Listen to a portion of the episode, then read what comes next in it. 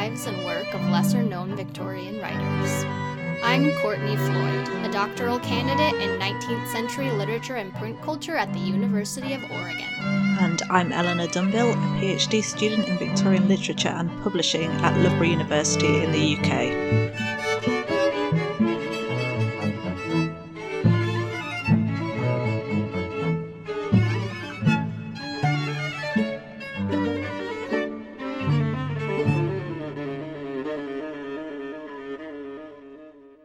Welcome to our summer 2018 mini series Victorian Adaptations Adapting the Victorians. This is episode one of the mini series, and today we're asking what is adaptation? The sun is shining, presumably. Maybe we're recording this ahead of time, so it's actually gray today. Uh, the skies are blue, it's warm, and everybody wants to be outside. It's summertime, and what better opportunity to talk about adaptations? So I know this sounds probably like a kind of a strange choice for a summer mini series, but I think that most people, uh, certainly undergrad me way too many years ago, um, was familiar with the Victorians primarily because of adaptations of their work. And so I thought that diving in and exploring not only the way we adapt the Victorians, but also the way the Victorians adapted other periods and their own cultural productions may be a really enriching way to get to know the period a little bit better and to understand its writers on a new level. Yeah, I agree. I mean, every time I'm trying to explain to someone who Anthony Trollope is, I say you'll have seen the ITV version of his Dr. Thorne. Yes. So I think it's something that we it's something that we jump to, even if it's not conscious. Mm-hmm. Yeah. So, um, but what actually counts as an adaptation? As one of the first questions that I think we should tackle. So, at its most basic definition, an adaptation is a work of literature or art that is adapted from one medium, like the novel, to another, like film, television, webcomic, etc. And adaptation studies, which we'll be drawing on throughout the mini series to talk about these things, is the study of such adaptations. Yeah, I think that covers the basic definition. I, I looked up the OED's definition, and while accurate, it was not exactly illuminating. Yeah, I think there's always going to be some kind of some kind of complication that in practice it's a lot more complex. Yes. Yeah. So we tend to go straight to novel to film adaptations, but there's a lot more going on in the world of adaptation studies. So when we're talking about adaptation, we're not just talking about creators um, paying homage to things that they like or trying to recreate them in a different format. We're also talking about the um, political and aesthetic implications and cultural implications of that kind of recreation. It's really kind of a divisive issue sometimes. There are people that really care about uh, fidelity, which we'll talk about later. So, this idea that we need to stay true to the original text but also as somebody who does the kind of adaptation work your your work can be viewed in really gendered ways. So i'll link to an important twitter thread i came across recently in the show notes which is talking about um, fan fiction um, which is i think definitely a kind of adaptation and has implications for our discussion. Um, so take a look at that if you're interested in sort of the wider world of adaptation studies discourse and conversations. Yeah, it's the first question you always ask whenever there's a film adaptation of a book, isn't it? It's how does it compare to the book? What does it change? What does it keep the same? Yeah. And as I think we'll talk about more over this mini series, that's not really a fair question for us to ask. Yeah, because there's some quite. I think there's a tendency, especially with. I'm trying to say this in in a non loaded way. But there's a tendency, especially for younger people who, people in their teens who are really into reading, to say, ah, oh, the book's always better.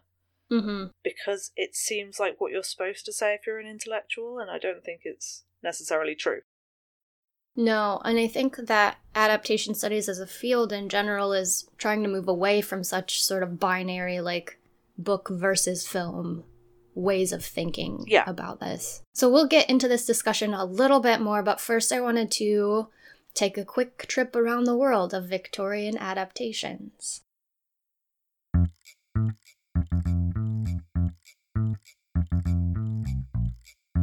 In 1837, Charles Dickens' posthumous Papers of the Pickwick Club adapts a few different forms, including the sentimental travel narrative and the 18th and early 19th century serialization of popular forms like penny dreadfuls and reruns of classic novels.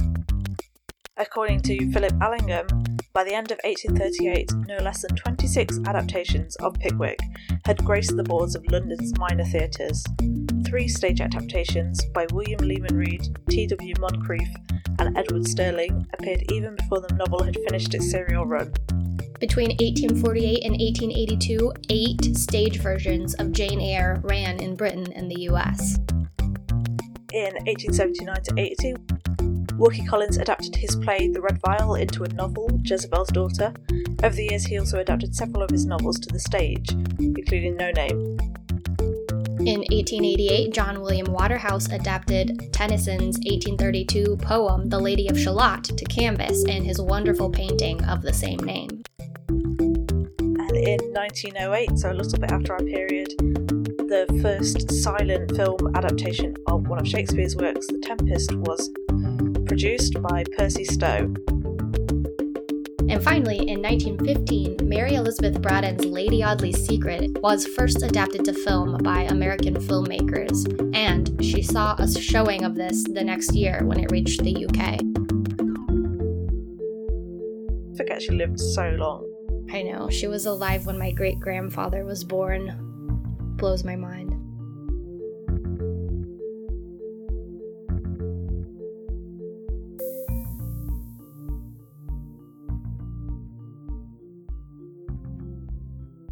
Um, so a lot of this episode today, I'm going to be drawing on the work of Kamilla Elliott, who is one of the foremost Victorian studies adaptation scholars and just adaptation studies scholars in general.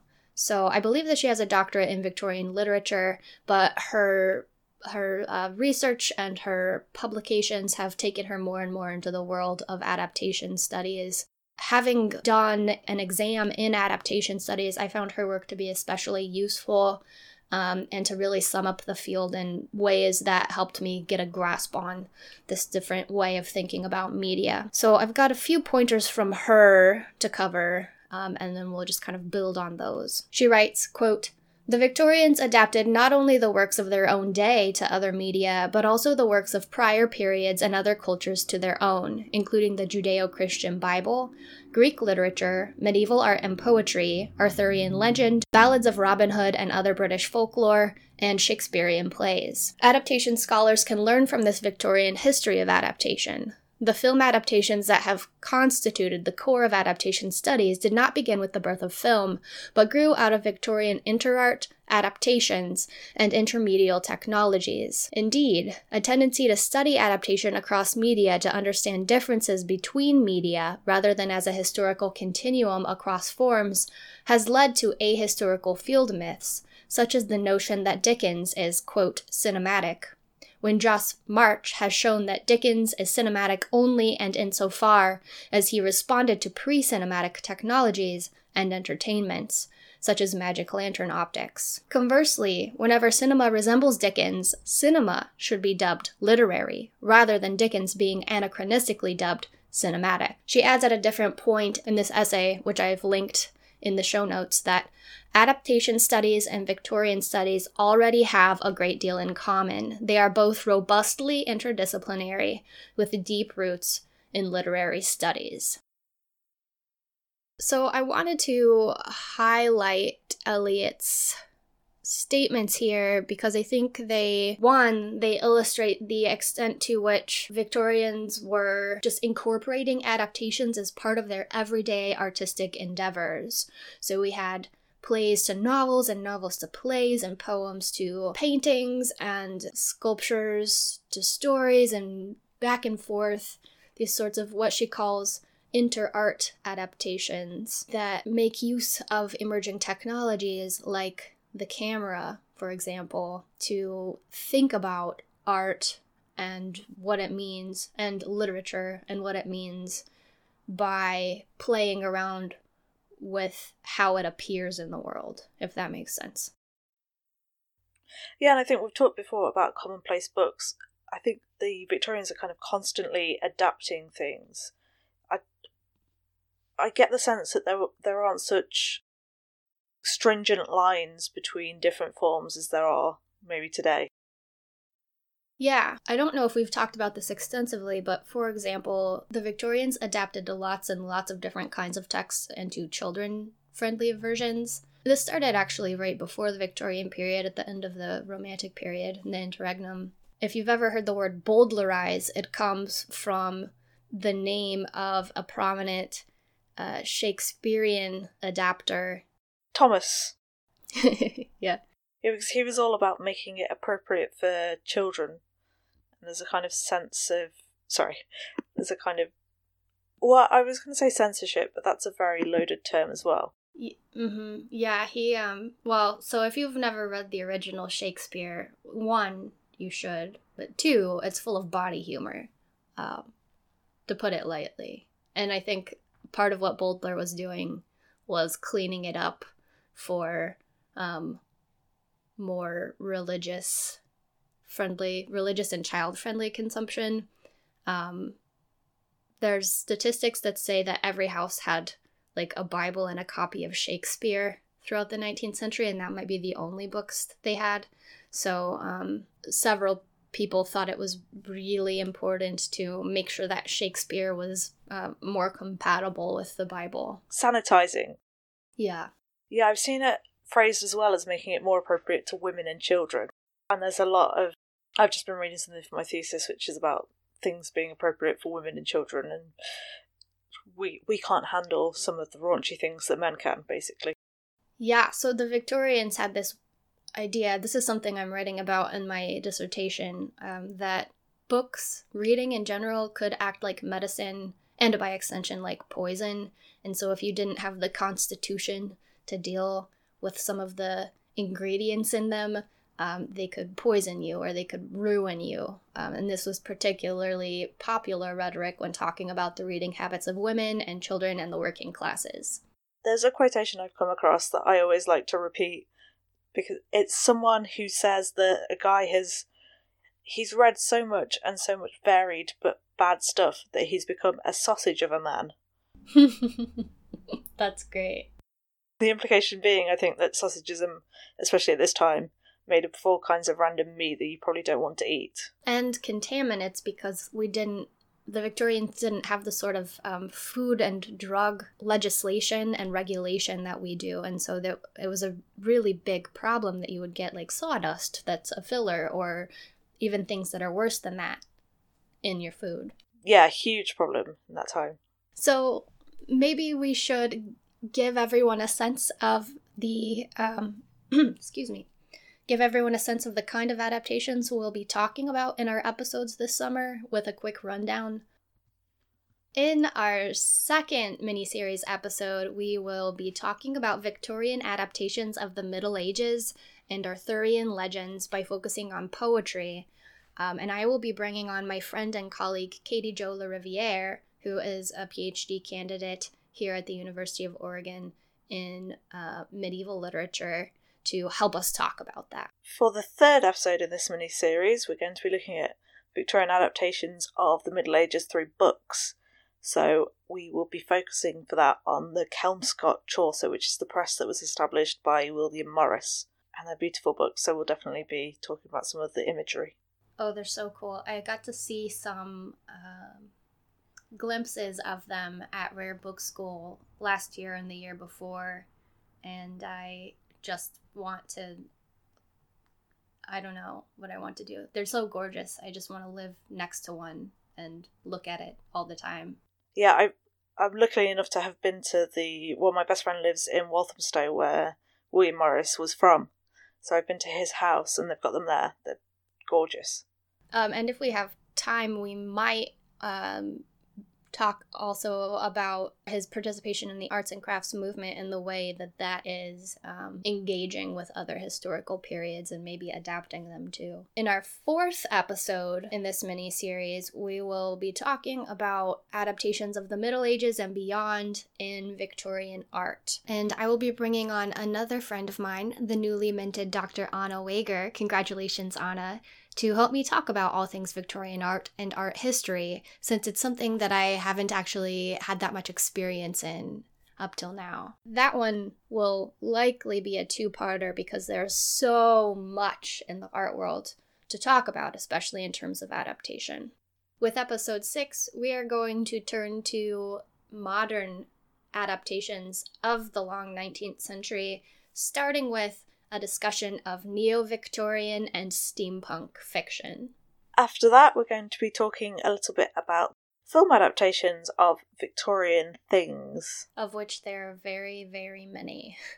Yeah, I'm not sure how I'm going to. I've not decided yet how I'm going to narrow that down, but I'm sure it will work. I have to be brutal. Yeah. I mean, you can even just talk about the ones you like, leave the rest of them to the wayside. Then we'll turn in miniseries episode 8 to a discussion of adaptations of Victorian works in graphic novel and comic formats, which I'm really looking forward to. Finally going to finally going to read The League of Extraordinary Gentlemen for this. So cool. In episode 9 we're going to talk about TV adaptations of Victorian work. So we'll be talking a lot about the famous BBC adaptations. I think they're the most well renowned. One thing the BBC's doing well. Um, and then either in a second part of episode nine or in an episode all of its own, we haven't decided yet. Um, we'll be talking about YouTube adaptations of Victorian things. There have been some really exciting ones coming out recently and some really great ones that you should know about. Yeah, weirdly enough, this is the first thing I thought of when I thought of Victorian adaptations. I think that some of the most interesting and, and important adaptations right now are happening on YouTube um, or in other new media formats. So, not film, not novels, although those continue to be great as well. Absolutely, yeah. Then we'll join it all back together for a final wrap up episode. Yeah, so we'll probably be, for some of these, since we're switching to a weekly format for the summer, you might we might be hosting individually for a few of them. So you might uh, just hear from Eleanor one week or just hear from me on another week. But in, ep- in the final episode, we're going to pull it all back together and uh, chat about how the miniseries went and what we've learned and all of that great stuff. I wanted to close out today with um, since most people think adaptation and their minds go to novel to film um, some of the data about Victorian film adaptations. So, the links I've pulled together for you in the show notes are a little bit dated, but um, what they're saying is also supported by the research that I've done about adaptation studies, which is that one, Victorian novels are among the most adapted to film of any novels of any period ever. And two, that Victorian authors are among the most frequently adapted, period. So, according to Forrest Wickman with the Slate, 13 of the top 20 authors who are most frequently adapted to film are Victorians. I would say 14 because I would count Chekhov as Victorian. Oh, yeah, I forgot to look up Chekhov. I'm just a weird person who's very interested in Russian literature. And uh, yeah, he's I think he dies in like 1910. Okay. For some reason, I was placing him early 20th century, so not that far off, but um, I also didn't look up his dates. So yeah, 14 of the top 20. Um, so the list. Uh, 1904 was his death, so even I thought he oh, nice. lasted yeah. longer than he did. Um, so the list the, at the top of the list is William Shakespeare with 831 film adaptations as of 2011. So, as I said, these stats are a little bit dated, but still give you a real sense of what we're dealing with. Chekhov has 320, Dickens has 300, Alexander Dumas has 243. Let's see. Um, Other notable authors include Oscar Wilde with 181, Jules Verne with 143, Arthur Conan Doyle with 220.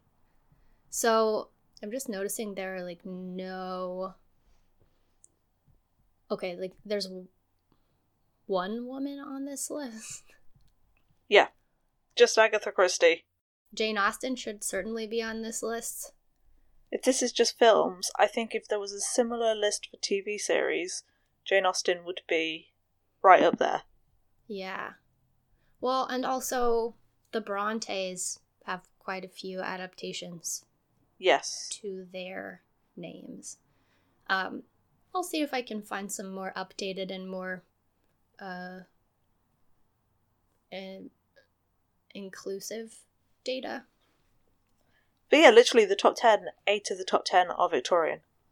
Yeah. So, um, and I think if we were to add in women, that would remain true. So I guess in closing, let's maybe return to that mention of fidelity that we briefly teased at the beginning of the episode. As I suggested earlier, adaptation studies has really struggled to move away from questions of fidelity or of whether or not an adaptation is true to its quote unquote original text, um, and instead to think about each adaptation as an entirely new work of art that might be in conversation with saying something about or rethinking the quote unquote original. Linda Hutcheon, who is a major adaptation studies theorist, notes that everything from board games to amusement parks can count as adaptations. And those of you who have been to, for example, a Harry Potter themed amusement park have firsthand experience with that. There's a huge thing at the moment in the UK is a lot of people are opening up. For example, in York, where I used to live, they've I think it's unofficial, an unofficial Harry Potter themed shop, and there are Harry Potter themed bars that I think are in the process of getting sued by Warner Brothers. yes, so lived experiences or these kind of created, uh, curated experiences can also count as adaptations.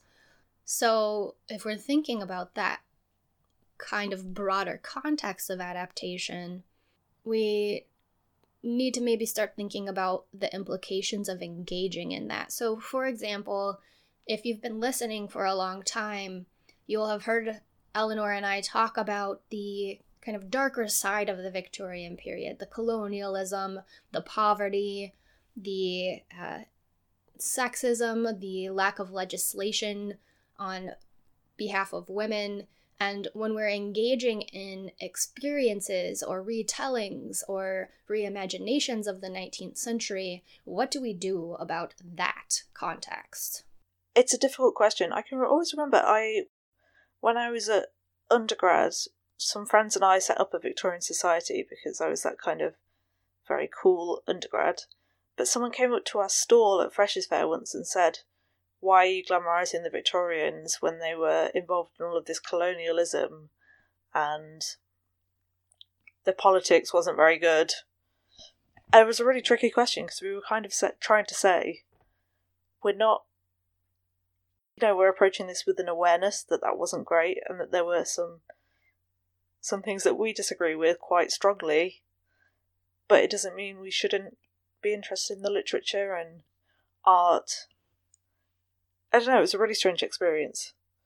Yeah, and I think it's something that we have to grapple with continually. So, for example, last fall I was teaching a Dracula course um, to a bunch of undergrad non majors and trying to think about um, some of the texts that we encounter are informed by racist assumptions or don't question the colonialism or things like that. And so, why do we study them? Do I mean, in part, we can learn from that, like learn from the mistakes of people that came before us. But I think also it gives us a more nuanced sense of how individual people, individual authors, uh, imagined themselves interacting with these ideas and in these contexts and even challenging them without maybe coming out right and being revolutionary, but still sort of working through the ideas and recognizing even their own implicatedness, I guess. Um, recognizing in moments of, gosh, I've just lost. No, I know what you're trying to say. Like, there are certainly some texts that are just really, mm, I wouldn't necessarily want to study them or give time to them. They have not aged well at all. But then Absolutely. in other cases, I think it's worth taking the moment to um, confront the realities of the past and to work through our own response to those and, and use them to broaden our own understanding of the world. Yeah, I think it can be approached responsibly without saying that's fine because that's what people thought. You can come from the approach of, well, no, not everyone thought that, and some people at the time criticised it, but it was a prevalent enough thought, and we need to work through why that was and what the implications are of that. Yeah. So I think that um, the best adaptations, some of which we'll try to highlight for you this summer, do that. They're very mindful of the um, problematic aspects of what they're adapting, as well as the cool or the the pretty or the um, fascinating and exciting parts of the past that they're drawing on. Scholars like Christine Ferguson say that uh, any sort of adaptation of this kind, like uh, steampunk adaptation, is necessarily political, even if you're just focusing on the aesthetics, even if you're just interested in the goggles and the brass gears. Um, you're still engaging politically by participating. And so these sorts of adaptations give us a way to participate in discussions about that political engagement.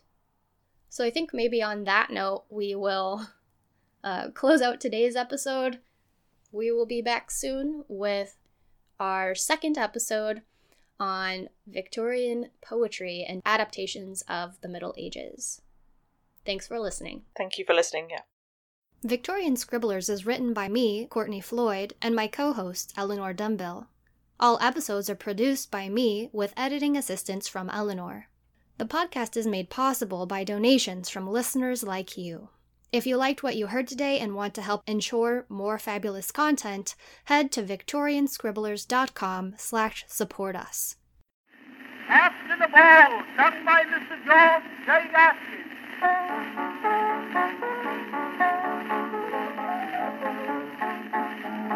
A little maiden climbed an old man's sleeve, begged for